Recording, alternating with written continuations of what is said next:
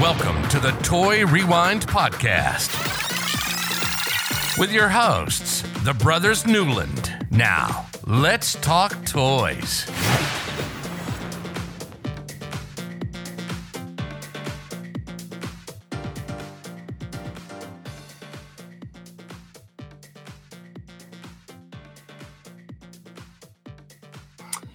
Hello, everybody. I'm Michael.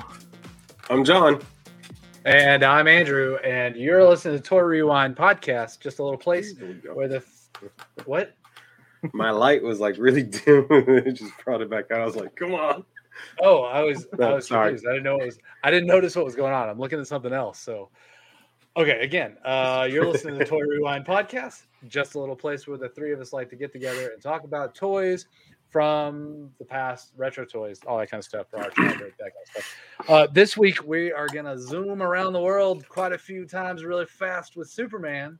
We're going to rewind all the way back to 1972 and talk about the Mego Super Heroes. I was trying to figure out what they call it. The world's greatest superheroes released by Mego. So, yeah. And the 8-inch line. The 8-inch line. There was a 12-inch. It was a little bit smaller, and then they had Bendy's and some other figures as well. But we're going to talk about the 8-inch line here. We're going to talk about the 8-inch. We may jump back in at some other point later in the podcast and talk about the 12-inch. Who knows? You never know. But this week, just the 8-inch line, talking about that from Mego. It's going to be a lot of fun. Do want to do a shout-out. We are followed by Mego on social media, so maybe somebody – they'll retweet. They'll see this. They'll do all that stuff whenever we get ready to push this out. So thanks, Mego, for the follow. Speaking of social media, John, do your thing. All righty. So where to find us, guys? ToyRewindPodcast.com, or you can go over to CrossTheStreamsMedia.com. As always, if you're on Cross the Streams Media, you can leave us a voicemail. You can email us at ToyRewindPodcast@gmail.com. Instagram, Twitter, and Twitch is all Toy Rewind Pod. Facebook and YouTube, Toy Rewind Podcast. And, of course, if you want to play a little game, you can go to podcastbingo.com/Toy Rewind and play a game. Let us know what you get. Yep. Be sure you share those if you do play. And follow the social media accounts. So, all right, guys. It was Father's Day. I know it doesn't count for you, Michael. But it was Father's Day, and I got my first NECA figure for Father's Day. He's right there. You can't see him because he's a turtle.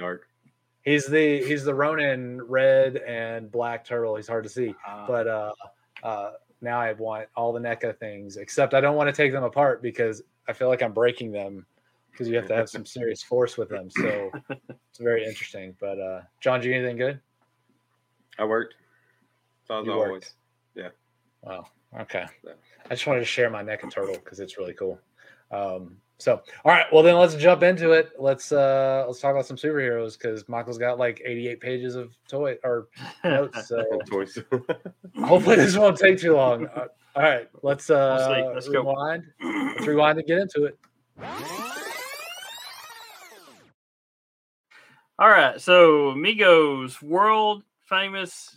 Or the world's greatest superheroes. I messed that up myself. It's not the world famous. World's greatest superheroes. It's not the world famous monsters. Yeah, no. It's the world's greatest superheroes. Yeah, greatest superheroes. Yeah. And so, as we talked about in the Action Jackson episode, which was episode number 101, 1971, Mego stepped up from dime store import toys to the big show in the toy business. By creating an 8-inch action figure that consisted of a universal body in which all they had to do was switch out different head sculpts to create different figures. So we did see that in, like I said, the Action Jackson episode we talked about where he had, it was the same body style, but they had three different head sculpts. And so they had three different Action Jacksons. So, This was a saver, a cost saver for Mego, so it wouldn't cost as much to do the figures like that. So they were able to make multiple different figures, and it's over different lines, not just Action Jackson or this World Greatest Superheroes. There was other lines that they used to they used this body style in. And so Marty Abrams, who was just appointed the company's president that same year, and was also the founder's son, oversaw this change. Marty saw a different, a direct correlation between toys and movies and entertainment, like TV shows and comics and stuff like that. So in 1972, Mego started to purchase licensing rights to movies, TV shows, and comic books or comic characters. The comics line is what we're talking about today with the world's greatest superheroes. So, like I said, that's the name of it. They had acquired the rights to both DC and Marvel comics and combined both into one line. So you just didn't have a DC line, you didn't have a Marvel line. They just stuck them both in the same line, and that's what they called it. So for the 1972 holiday season, Mego created head sculpts and new costumes to place on the Action Jackson body and tested these figures out by selling them through a New York area five and dime a chain there. This new line consisted of Superman, Batman, Robin, and Aquaman.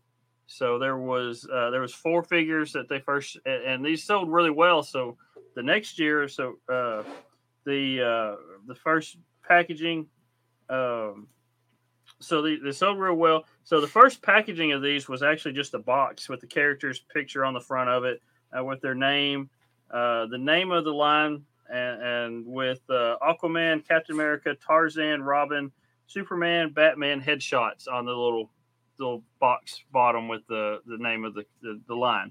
So it's similar to what we're seeing now with Hasbro doing their lines now in just a box with no window or anything like that. So you can't really see what's in it. So this is so that's what they were doing then. There was one problem doing it that way, though. The kids would actually open the boxes to see what was in the box, although the picture of the figure was on the front of the box. They wanted to see the toy. Yeah, they wanted to see the toy. Yeah. So in 1973, Mego actually added three new heroes to the line, and then more retailers started carrying the line. So they started picking. So the first one sold really well through those five and dime show or stores. And then, so they started going more and more into other retailers. So you had Spider-Man, Captain America, and Tarzan. Those were the three, the new figures that were added. And since retailers complained about the kids opening the boxes to see what's inside the packaging, they changed to have a window in the front of the box. The introduction of the Creasig card was in 1973. So we had the boxes with the window in it, so you can see the figures. But something else that they pioneered that we see in every toy line now is the Creasig card. So Creasig was a company out there. I'm trying to think of the right word, but it's a department store place, a store that instead of having shelves for all their product, they had pegs. So we know that you had to have something different to hang on the pegs. So they came up with this. That's what they were called, the Creasig. I'm trying to say that right, but anyway, so to make this simple, this company they had other little department stores called Kmart, so that's where we get to. So Creasig is the parent company for Kmart, pretty much. It's the K. They and really in 1977, if I remember right, because Kmart. They started having Kmart stores in 1962. 1977, that whole company just changed their name to Kmart. So Creasig just kind of went away. And they were, that company started in 1860s, I think, 1880s. So that's how old that company was before they changed to Kmart in 1977 and all the way up through until Sears bought them and they bottomed out. So, and we know the history of Kmart. But anyway, so they made these cards. We know them as blister cards now. That's what they're called now.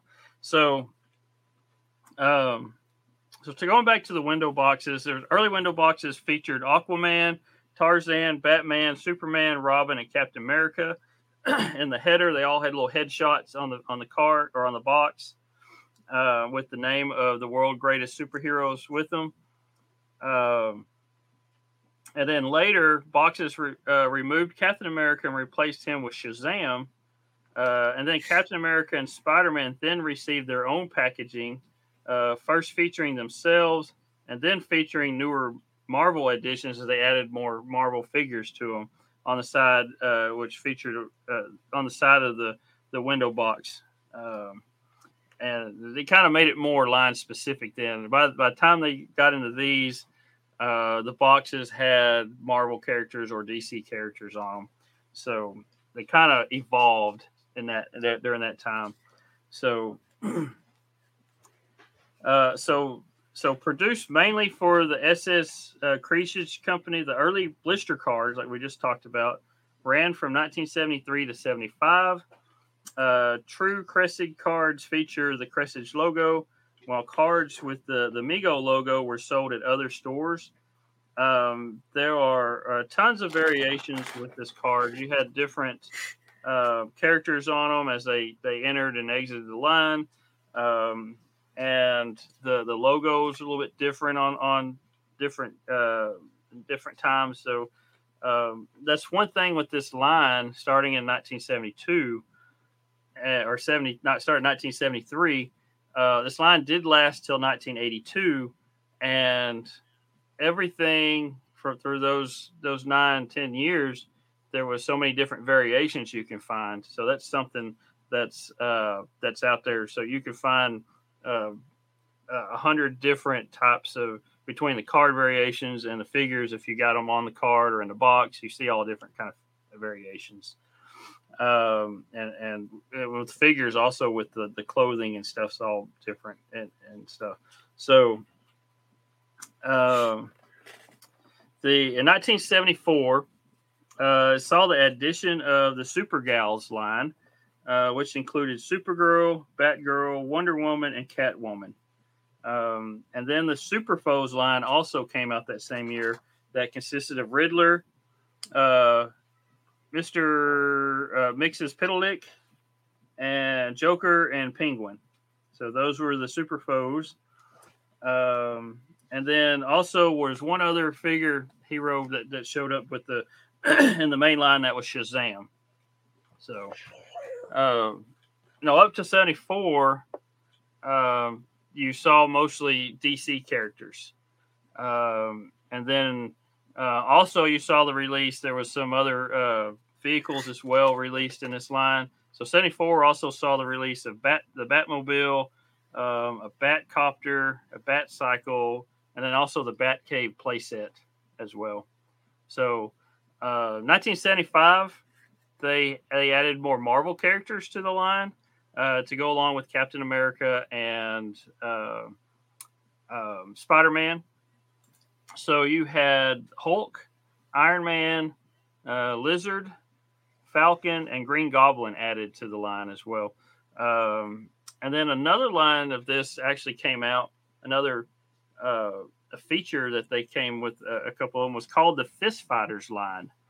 All this was the generic body they had a little button on the back that you can slide side to side, and when it did, the arms would go up and down. So it's a little action feature they had. This actually had this line was released with Batman, Robin, Joker, and Riddler. So you had the Batman theme with those four. Something that happened in other countries with this line that were over in the UK.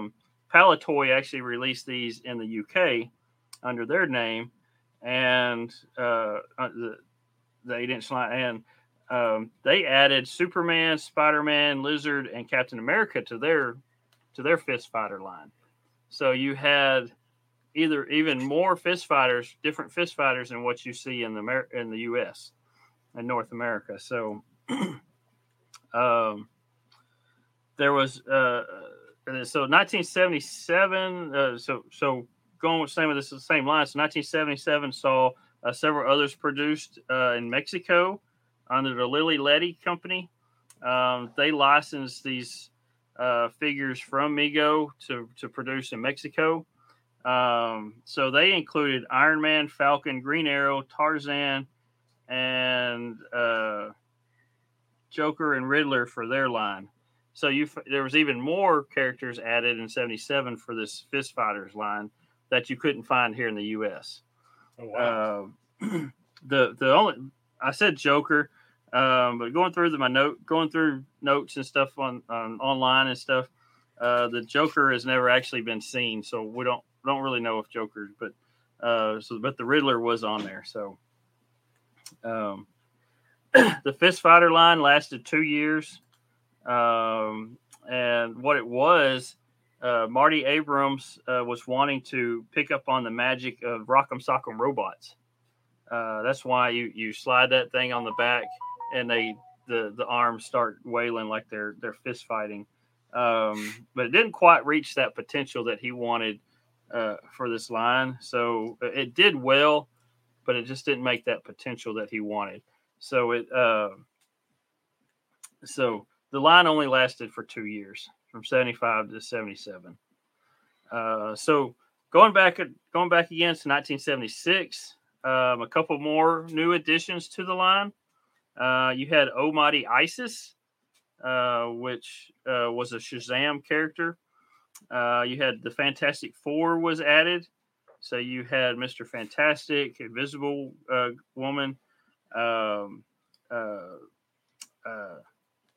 the Thing and Flame On guy. What's his name? Johnny. What's Johnny's name? Why did my Flame? Human Torch. The Human Torch. Yeah. For some reason, my mind just went poop. So the Human Torch. So those four. Yeah. So those four were added. Thor and Conan the Barbarian were added. 1977, you saw the addition of the Teen Titans, which included Aqualad, Kid Flash, Wonder Girl, and Speedy. Thing about those four were they were 6-inch figures. They were a little bit shorter. And a lot of collectors complained because the Robin doll is 8-inch, and he should be included with this, and they should have made a 6-inch of Robin, but they didn't. So that's that. And then 77 also saw they added those, but they also saw some that got cut out of the line. So Tarzan, Wonder Woman were cut from the line. Also, Mego switched from the window boxes to all blister cards in 77. So by 1977, the boxes completely went away. 1978, they didn't do anything, no new characters or anything for 78.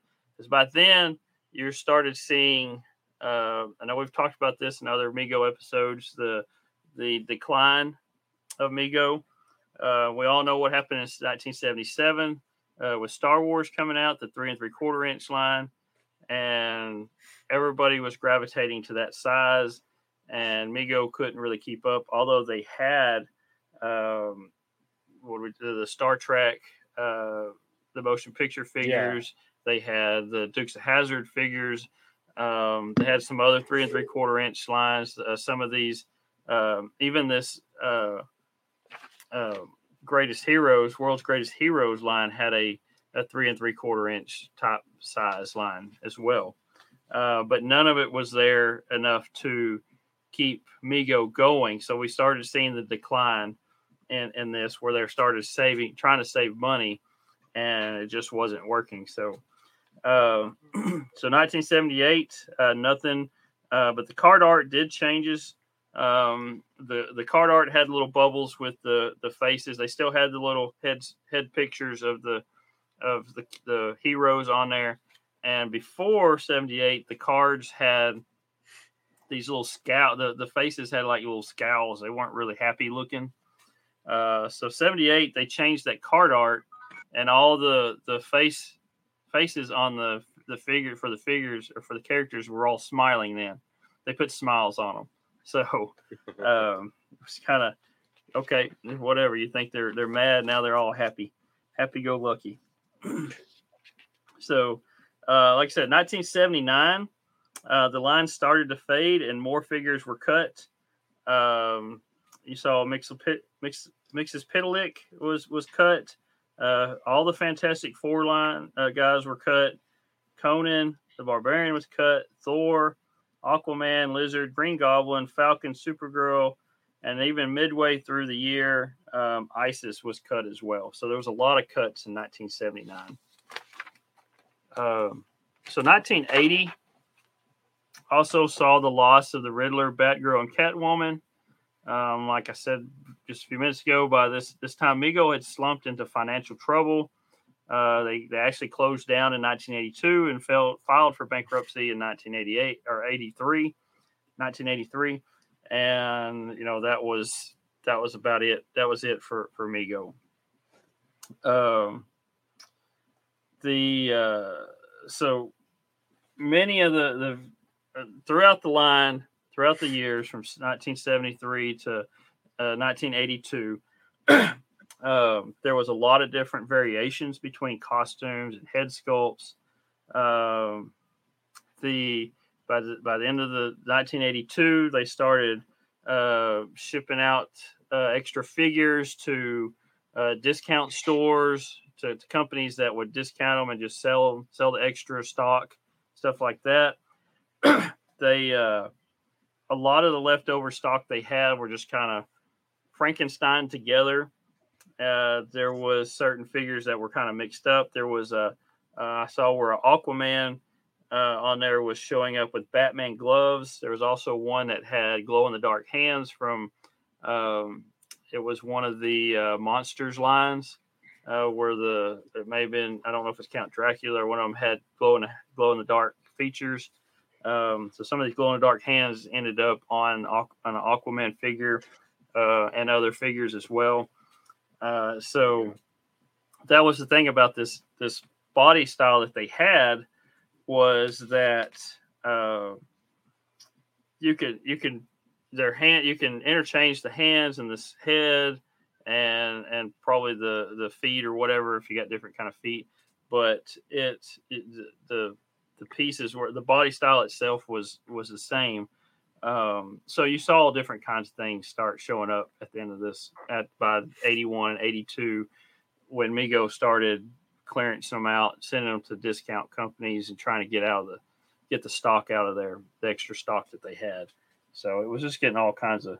That's where a bunch of the variations come from as well, and some of them are even one-on-one type things, you know. So, so real quick, some other notes that I have on just the individual figures themselves. We could talk about. So, you had Aquaman. Andrew, if you want to shoot a picture up there of the figure, yeah. I do want and. Uh-huh. I just before we get into this, thanks to Mego Museum for having all of these images and all this information that we were able to pull from. So, yeah, I got a lot of my information is from Mego Museum. They also helped us out when we did Action Jackson and the Star Trek motion picture stuff as well. I got some information from them as well. But if you ever get a chance to go to the MegoMuseum.com. They have so much information on every line that Mego put out. It's crazy. You know, it's just dedicated to that. The guy that does this also has a YouTube channel as well that he talks about different Mego figures and stuff. So one other thing I didn't mention earlier. And I think we did mention it in the Action Jackson's episode was there's or it may have been one of the creatures line as well. We talked about this body style they had. There was actually two different versions of this body style, and the second one came out. It had a little bit more articulation and stuff like that. So some of these have body type 1 and body type 2, and then a lot of these later ones were only on body type 2. There was just a little bit extra articulation and the way that the body was actually put together to hide some of the joints and stuff. So it's kind of an evolution of the action figure, as it's gone through. Now you see what you have now from all these other big companies like NECA and the Super 7 and stuff like that, all those kind of stuff, Hasbro and all them. So, and a lot of this stuff that they put into these figures, the packaging, like I said, the very first of the blister cards that hang on the pegs, all this stuff came from Mego. So they revolutionized they brought out a lot of stuff that came out, and other companies picked up on it and made them even better and better, and tell what you see now. So, so Mego was the godfather of some of this stuff that we see nowadays that we don't even think about. So, so we'll go down each character real quick and kind of have a little talk about them. So we have Aquaman here. So a little bit info I have on him, and there's a lot more variations and how their suits are put together and the gloves and stuff like that, different variations they have listed on the MegoMuseum.com. So you can always go there and get all this information. But I scribbled down a few notes here and there on each one. So on most of them, there's some of them I don't, but so Aquaman, he also came in a playset called Aquaman versus the Great White Shark. So he was packaged with this big white shark, and it was pretty good size, and he was in it on that. Another thing about the packaging is there's most of the packaging, the way the packaging looked. A lot of that came straight from other comic books, or other media that was real famous at the time. They just brought this over. One thing about Aquaman is he's in a running pose on his box. So they kind of think they kind of just traced over the Flash picture. And although there's not a Flash in this set, but there's a Flash picture that looks almost exactly like Aquaman's pose on his card. So on the card art, that's what I was trying to think of, the card art. So yeah, it's interesting. I was reading just about that, about how they did that because the diving or the swimming Aquaman wouldn't fit. Yeah. And that's the logo they use. The swimming one where he's diving in the water, whatever, is what they used on the comic book. And then other memorabilia throughout the 70s, 60s, and 70s. So they had to get something that would actually fit perfect on the card. So they put them in a running pose. Yeah. All right. So we'll skip on over. Next one, Batgirl is the next one. A little fact about Batgirl. She has a removable cowl, but her face mask is painted on. She has a purse that is part of a belt that's often missing off the belt. And then because it's part of the belt, but it's easy to snap off and you lose it. The first release had painted on boots on her suit. And then the later release had actual boots that you would slide on her feet. They think they had the painted on features, which the belts and the Batgirl logo and all that kind of stuff was painted on at first because they wanted to rush these out for the holidays that year, and they didn't have time to wait for the manufacturer to produce the belt and the boots and stuff for us. So they said, "Well, just paint them on the suit real quick, and we'll put them out." So, but This makes her look like she has a huge forehead. Yeah, the cowl that pops on and off is really big, but you have to fit the hair under there too. So that's it makes it look really her top of her head really tall. It's like it's crazy looking. Okay, so let's get to Batman.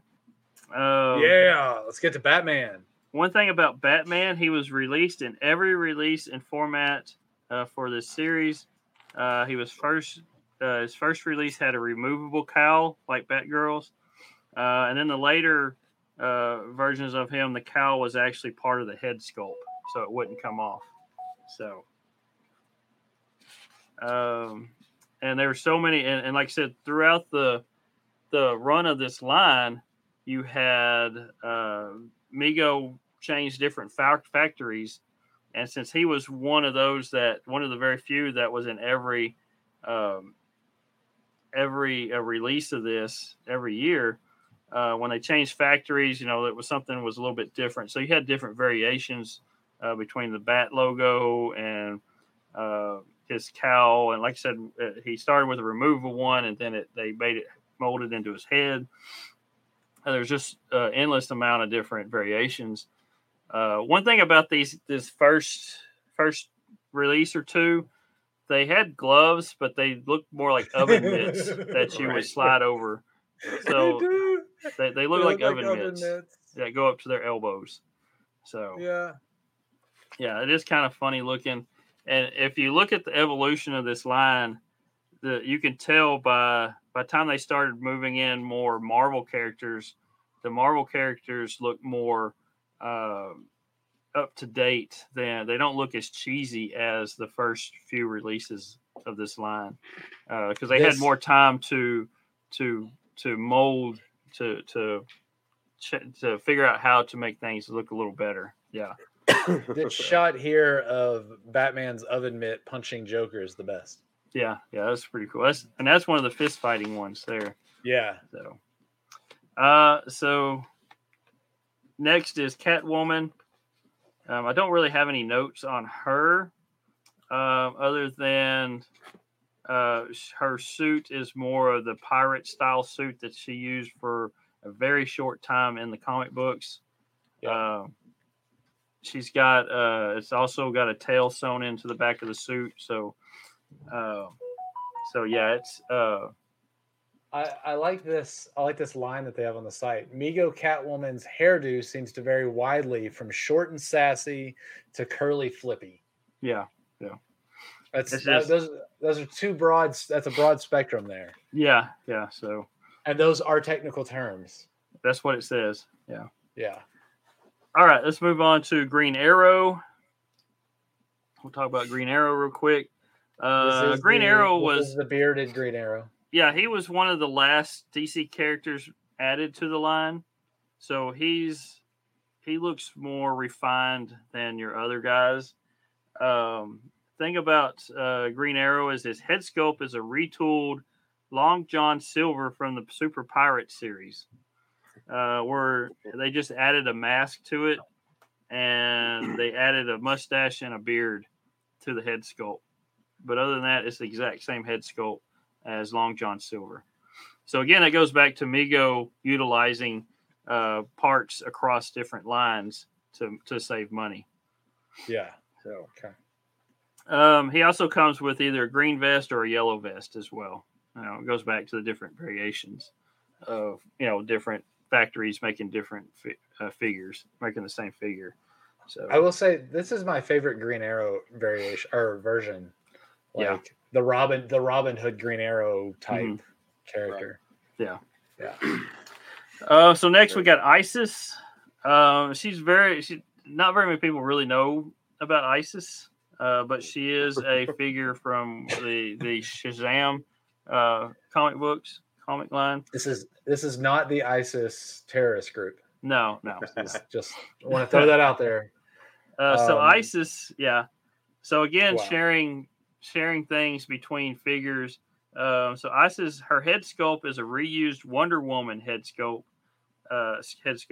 Originally, and she was originally a Montgomery Ward's exclusive. So she was only at first she was only found in Montgomery Ward's.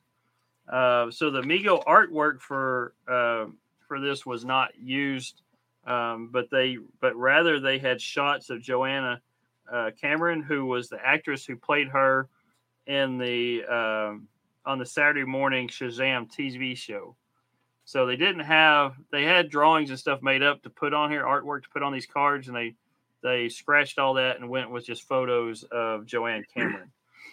So not only does Isis have a rather large forehead, she also has an Isis necklace that is very much like... Well, that picture you're looking at is a picture from the Mego catalog, and they were afraid that nobody would know who she was. So they just put this thing on her in the catalog. So that's the only time you see that. So this is not something she actually has. Okay. No. It was just something they thought they would do because nobody would know who she was. She's not like Flavor Flav's favorite character. No. It looks like one of those big old clocks, like Flavor Flav. Yeah.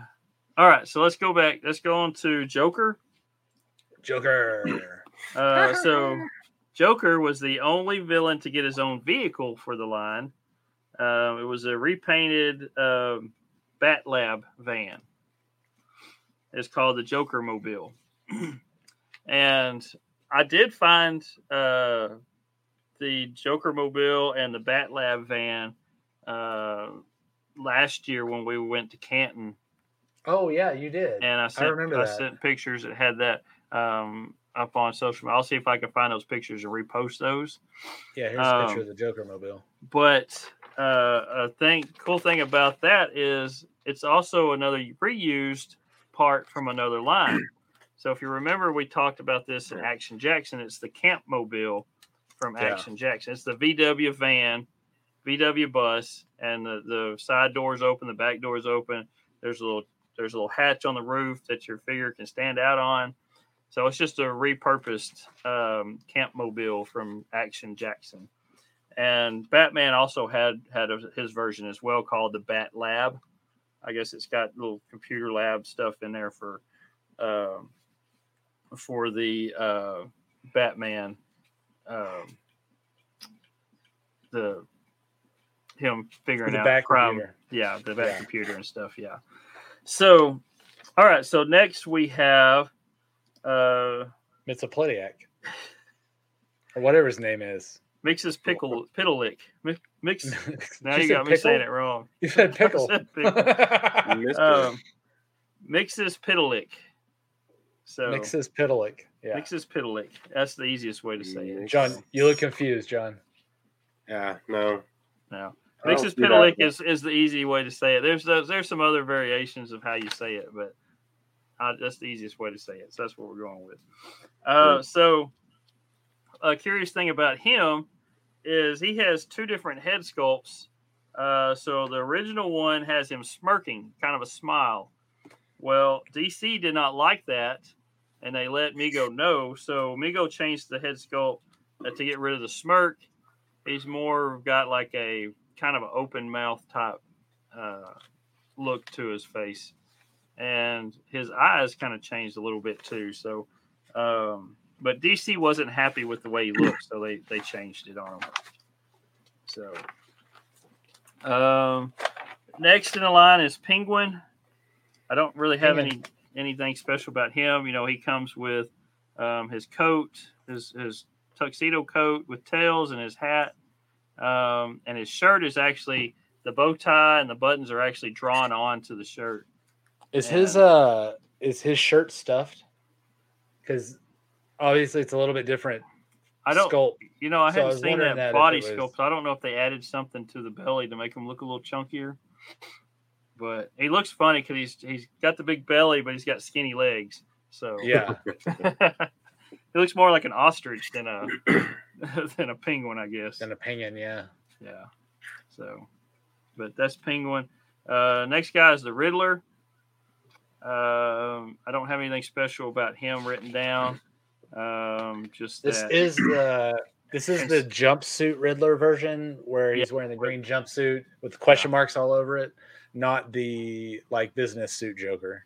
Yeah, so. And now they put he's got purple hand sculpts for his hands instead of giving him the gloves. He's got purple hands. Yeah. So I want a onesie like this. Mom, can you make me a onesie, a Riddler onesie? Say that. She's gonna do that now. Christmas is only a few months away. Don't think about that, but yeah. Put little bunny rabbit ears on them. Why would I need bunny rabbit ears? Come on. All right, let's go to Robin. Okay, Robin's next. So the first version of Robin had a removable mask, but since the mask, it looked kind of funny on him. But since it was so easily broken or lost, they painted a mask on him. So, and instead of molding a mask to make it look like it's a mask, they just painted it over his eyes. It looks like he's a kid ready to go out and play and do something with these gloves on. Yeah, again, he's got what's funny about this line is the figures they had at the beginning of the line have these big oven mitt gloves, and then as they moved along, the other figures that had gloves, they had gloves that looked kind of real. They never fixed the gloves on these guys, and the whole time they were in this line, they had the oven mitt gloves and Robin and Batman and Superman were the first ones from the first release to make it all the way to 1982 without being cut, and they kept those oven glove mitts all the way through the whole thing. So, but you would figure they would update that when they updated other things, but they didn't. So. Next we have Shazam. So not really much I have on him on there. So he just looks like Shazam with the red suit, the yellow bolt of lightning, the cape, and that's about it with him. So nothing big there. No, and other than their normal variations and stuff like that. So Supergirl is next. What's interesting about Supergirl, she had the Supergirl suit that they used during the 1970s with this, so she didn't look like it looked a lot different than what Superman looked, with his suit, stuff like that. So, what's interesting? An interesting bit about this is the French release, which was from a company called Pin in France. They're the ones that released these in France. Supergirl's belt was a yellow version of Migos Dynamite belt. So the buckle is actually a peace sign that they put on there. Instead of using a normal belt from the U.S. release or whatever, they used Dynamite's belt, which was with the peace sign. And then in the Lily Letty version of her from the Mexican line, it's the only version of her that has boots. All the other lines just have little shoes, little slippers. This picture of the Lily Letty Mexico version, man. It has a piece of plastic over her face. All the Lily Letty versions of these figures are funky looking. They don't look right. So chicas. Yeah. So, and some of the names, we had the Spanish names with them. So, yeah. Yeah. So let's go with Superman next. So he was the very first figure ever produced was Superman. He was produced. He was the first prototype they built and started using that for the advertising and everything for this line while they produced the others. So he was also part of the line from every release from the beginning to the end, along with Batman and Robin. The Superman was the only one that was unchanged from start to finish, other than a few variations from when they switched from one factory to the next.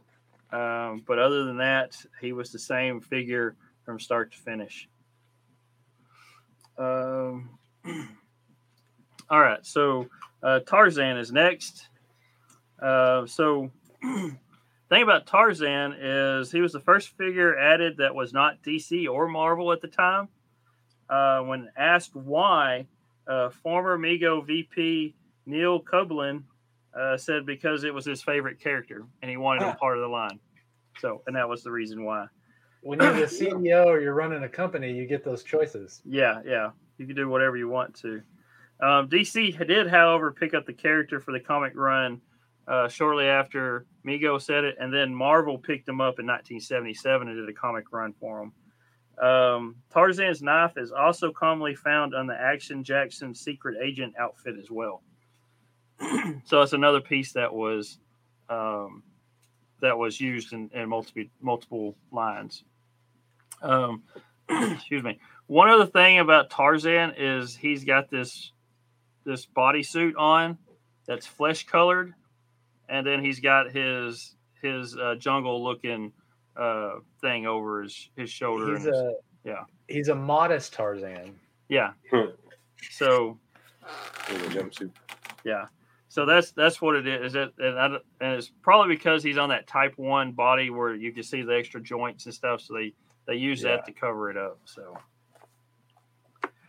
So next we have the Teen Titans. I did say these were 6-inch earlier. I think they're actually 7-inch.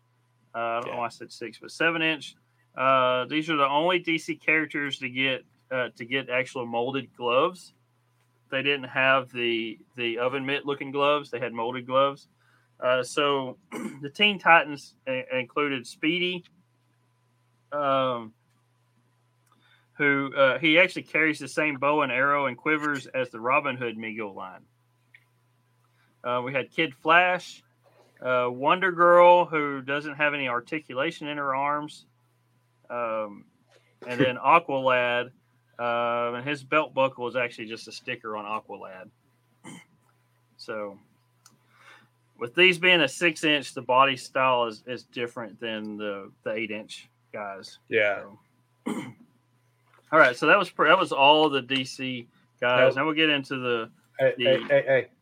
I missed Wonder Woman, didn't I? Yeah. Let's go to Wonder Woman. So, Wonder Woman is actually. She was the little tidbit I had is she was cut from the line in 1976 and replaced with Isis. The reason why they did that was because Mego wanted to market Wonder Woman as a 12-inch fashion doll to correspond with the Linda Carter TV series. So that's why they took them out of this and just was pushing the Wonder Woman 12-inch doll for that makes sense. A fashion doll. Yeah. So. The painting on that. Her suit's weird. Yeah, it's not like it's just the whole bodysuit where her Wonder Woman suit is painted over the flesh bodysuit. Yeah. Yep.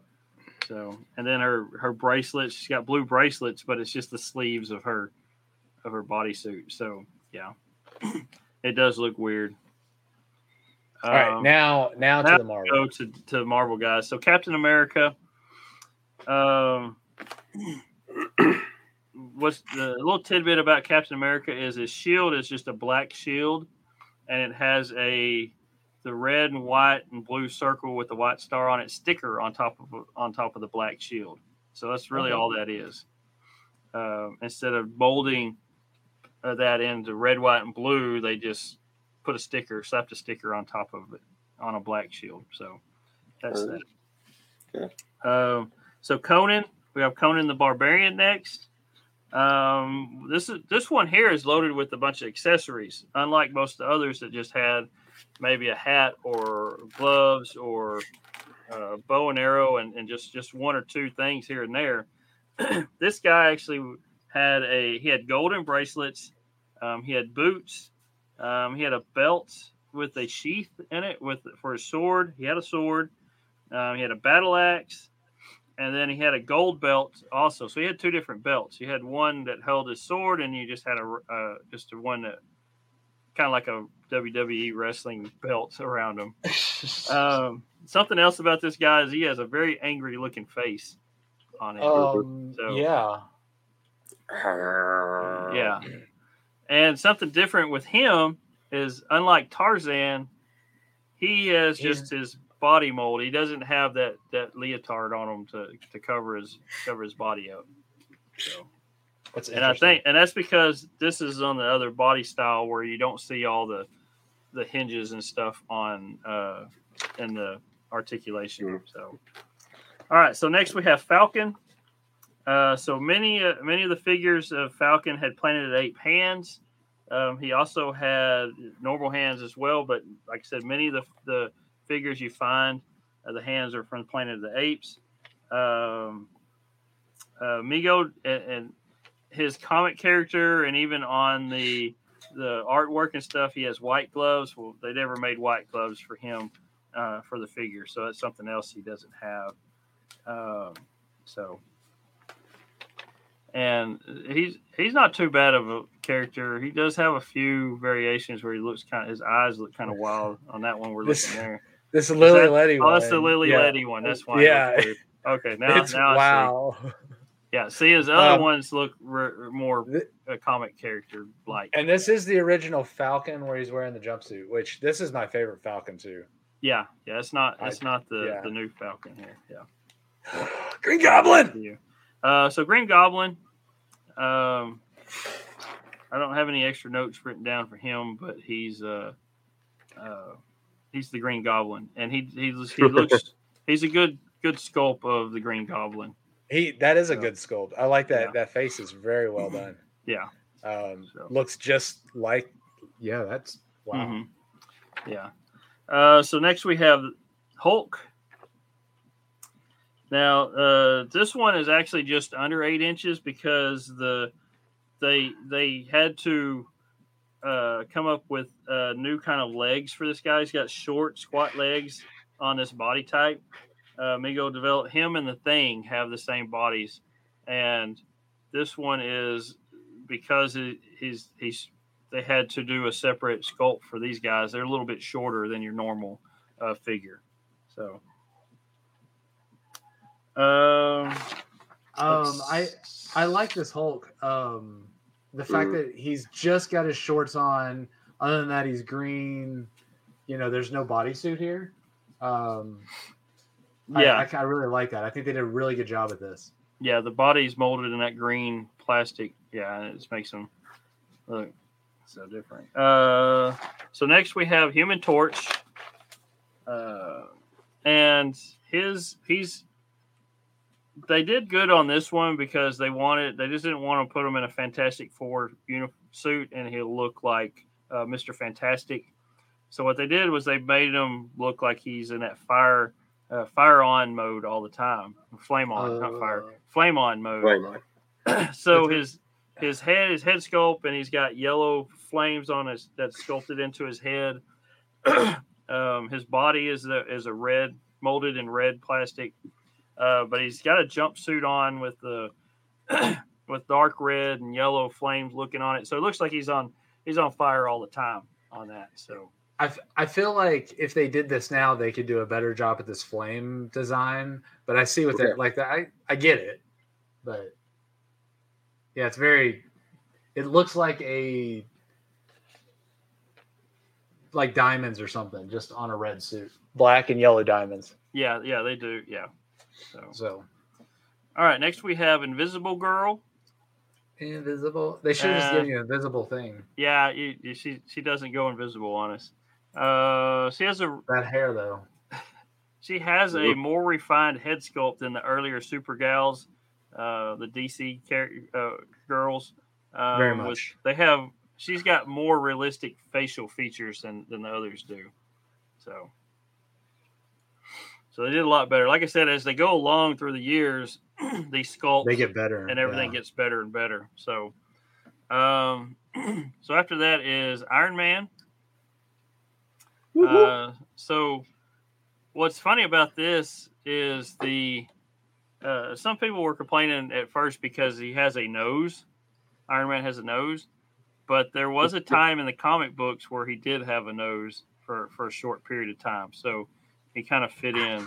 It was kind of more fit in with that. So, I mean, he does look kind of funny, But I get it. Like his face looks, instead of having a metal look face, it looks like it has like more of a realistic face to it. Yeah, yeah. So, also his chest piece is actually just a button sewed onto his suit with a yellow sticker in the middle to cover the buttonholes. So yeah, so that's what his is. So. All right, so now we're going to go to Lizard. So Lizard has his suit is just made. It has a tail on it, and then he's got different sculpts for arms. They changed his forearms at one time where he has more of a scaly skin, from a more of a straight flat skin on his arms. He's got a lab coat as well that comes with it. Is the tail attached to his sculpt or his? No, it's attached to his suit that the lab coat covers. Okay.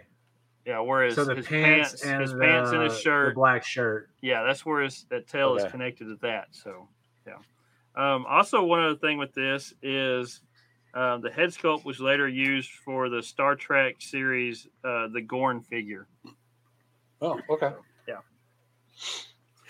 All right, so now we go to Mr. Fantastic. One thing that they did with advertising with him was they said he has the power of invisibility instead of stretchy because they were afraid kids were going to start pulling him apart. So, yeah. So in the advertising, they said he had the power of invisibility. But the card art has him stretching across the card. So. Yeah, I was about to say. Like he's supposed to be doing. So, yeah. So, all right. So, next is Spider-Man. Of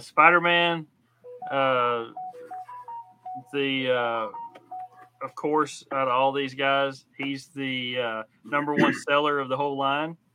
Of course, he is. And he was the only Marvel figure that was produced for every release from 73 to 82 as well. So no other Marvel character had that. He does have a early design of his suit where it's more of a circle web around the spider. Marvel did not like that, so they went back to just the straight line web with the spider on top of it. So, also looks like his suit has like aeration for armpits. That is, yeah. That's for the fist fighting one. So you had more room with the arms when the arms slung side to side. Yeah, yeah. And I think that was more. That was the Pin French release. I think had that, or whichever one he was released in, not in the U.S. Yeah, so. These are very interesting spiders that they have on there. Yeah. Yeah. Yeah, he's got different his spider, the web design on his suit, and the spiders had different variations. So, so next we have the Thing. Like I said, he has the same body as the Hulk, but he's got more of a bodysuit on that makes it look like he's got with the rock type design, the black and orange. I get that. Yeah, that makes sense. But I wish that he would have just been rock, right? Yeah. Yeah, like the way his head is done. I know it costs more money to do that, but still, yeah, the bodysuit looks dumb to me. Yeah, some of these figures are like that. You know, nowadays they can mold that into the plastic and stuff. Back then they didn't have that technology to do that, I guess, and so they didn't do it. So, and like I said, Migos saving money on this as well. They're not going out spending a lot of money for these figures. So, right. Something about the Thing is his forearms are unique to him as well. So, and that was the only one that you saw, yeah. So next is Thor. He is one of six figures that were only produced with the Type 2 body style. I told you there was different body style. There was a Type 1 and Type 2. So this is the only one that had a Type 2 body style. The others, Conan, and then the four Fantastic Four figures had the Type 2 body style only. That hair, though. Yeah, his hair and the look on his face is his face sculpt is just weird. So he's just mad. Yeah. Yeah. So that is the last of the Marvel. And there's one more little sideline that went in with this, along with the gals and the villains and the main line here. There was a secret identity line as well. So you had four figures in the secret identity. You had Bruce Wayne, and he's got a suit on that kind of matches his Batman colors. It's gray with he had a blue tie. That doesn't fit at all. No, it looks a little too large for him. Then you had Dick Grayson, and he's got this outdated look suit, yeah, with a turtleneck and a little jacket that goes over it, and bell bottoms looks like. Yeah, it just doesn't work. Then you have Clark Kent. So he's got glasses and a hat, and his he's got a little suit on that he would wear to Daily Planet.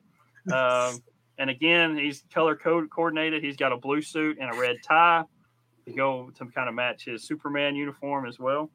So he had Clark Kent. His head sculpt was also used as Dynamite's boyfriend, Don, in the Dynamite line. So again, his head, another head sculpt shared. Some people think his hat looks like the cowboy hat from the cowboy line, but it's actually different than that as well. So last we have is Peter Parker. He shares a head sculpt with Shazam. Just different color eyes. So that's the only difference. And his outfit is a different color than one of the... It's the same outfit as one of the Action Jackson figures, but it's... I think it's a different color. I think it's what it is.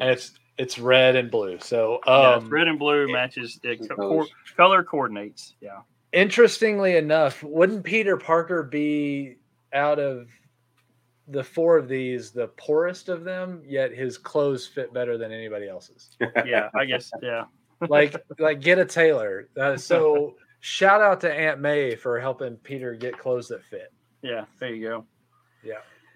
All right, so real quick, there are a few vehicles. I know we already mentioned some of them, and there were some play sets. So some of the vehicles, you had the Batmobile, the Batcycle. You had a Spider Car for Spider-Man, a AmeriCar for Captain America, which had a shield that popped up to bump into your bad guys. Green Arrow car. Green Arrow had a car as well, which shot out from the nose of the car to a little arrow type thing. You had the Bat Lab, which was the van, and the Joker Mobile, which was a different color of the van from the Action Jackson Camp Mobile. There was some play sets. You had the Bat Cave play set. You had a Wayne Foundation play set, which was pretty big. It looked like a big, it had multiple levels, you know, being 8-inch dolls, they were pretty good sized levels. And there was like three stories for that Wayne Foundation playset. I think it's four. Is it four? Okay. Yeah. I couldn't remember. And then there's the Hall of Justice playset. And then they had a carrying case that you can carry your figures in as well. So. Oh, nice. So, yeah. All the good stuff. So that's that. There was some other unreleased type stuff that came out, but we will go over that in another episode probably. So. Yeah. We do need to rank these. What do you guys think about your rankings on these guys? Pretty cool. Mine's gonna go number 2. Wow. Yeah. Michael comes out swinging. Yeah. John. I'm going to go with, let's put it at 5. Number 5. What are you pushing down, John? Extreme Dinosaurs, Sectars, yep. Okay. All right. I'm going number 8 for mine, actually. These guys are pretty cool. Some of them are dumb looking, but it was the 70s, so I don't judge them for that. Just better fitting clothes.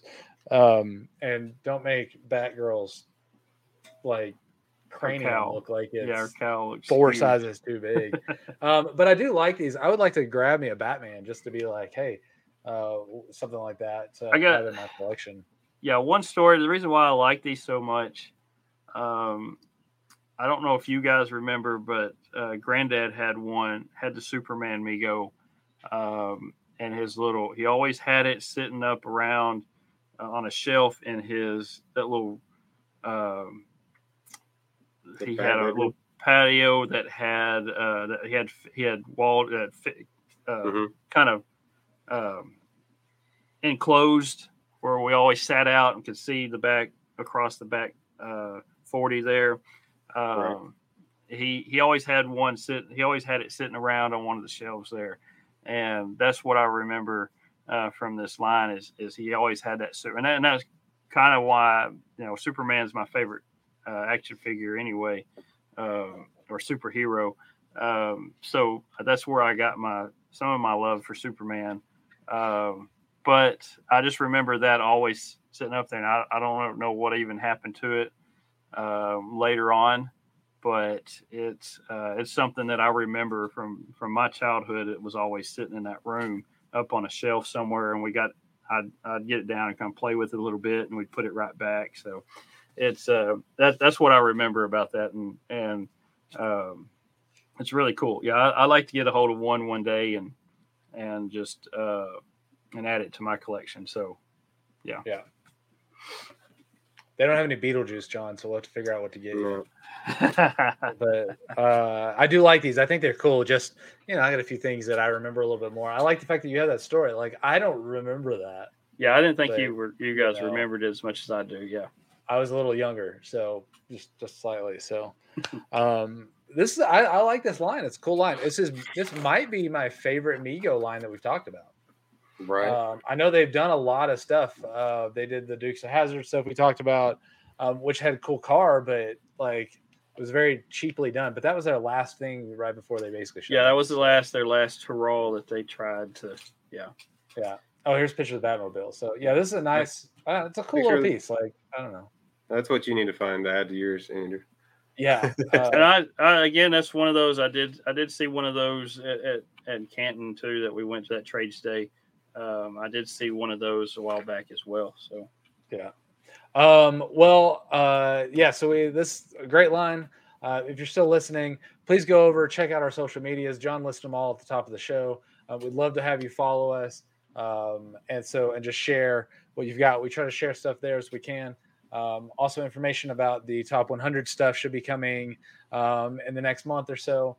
And I think we got a couple episodes before, but we have another guest, a special guest coming on to join us in a few weeks. So more information about that as we get closer. But yeah, Mego, I'm sad they kind of got shut down when they did because I think they were doing some cool stuff. They just didn't get, as much as all the new stuff they brought out in the 70s, they just couldn't keep up with the trends going into the 80s to keep them going. Yeah. Yeah. And also they passed up Star Wars, so they didn't. Right. They missed on that. I think they originally were supposed to get that, and something happened to where they either didn't go to the meeting or I can't remember. I'm gonna have to look that up and relay that. But I think they actually might have passed up because they had other lines that they did, like Planet of the Apes and stuff like that didn't do as well. And they thought maybe this was another B-type movie that come out to, and they didn't want to go through that again. So I think they passed up on it, and Kenner ended up with it. So, and then the rest was history after that. Yeah. Well, with that, hopefully you got a lot of information. We talked a lot of these guys. We showed some pictures. So hopefully you got a lot of information on there. Like I said, be sure you follow the social media accounts and again, check out megomuseum.com too for the stuff we just went over. Yeah. Yeah. Because they've got great site. Lots of information, lots of good pictures. So be sure to check those out. And on behalf of the Brothers Newland at the Toy Rewind podcast, play on.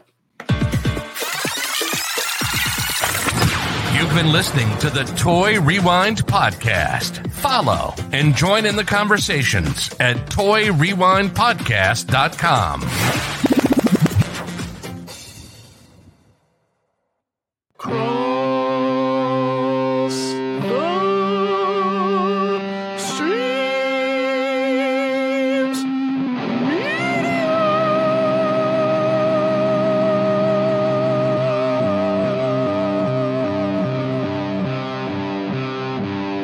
This has been a Cross the Streams Media Podcast.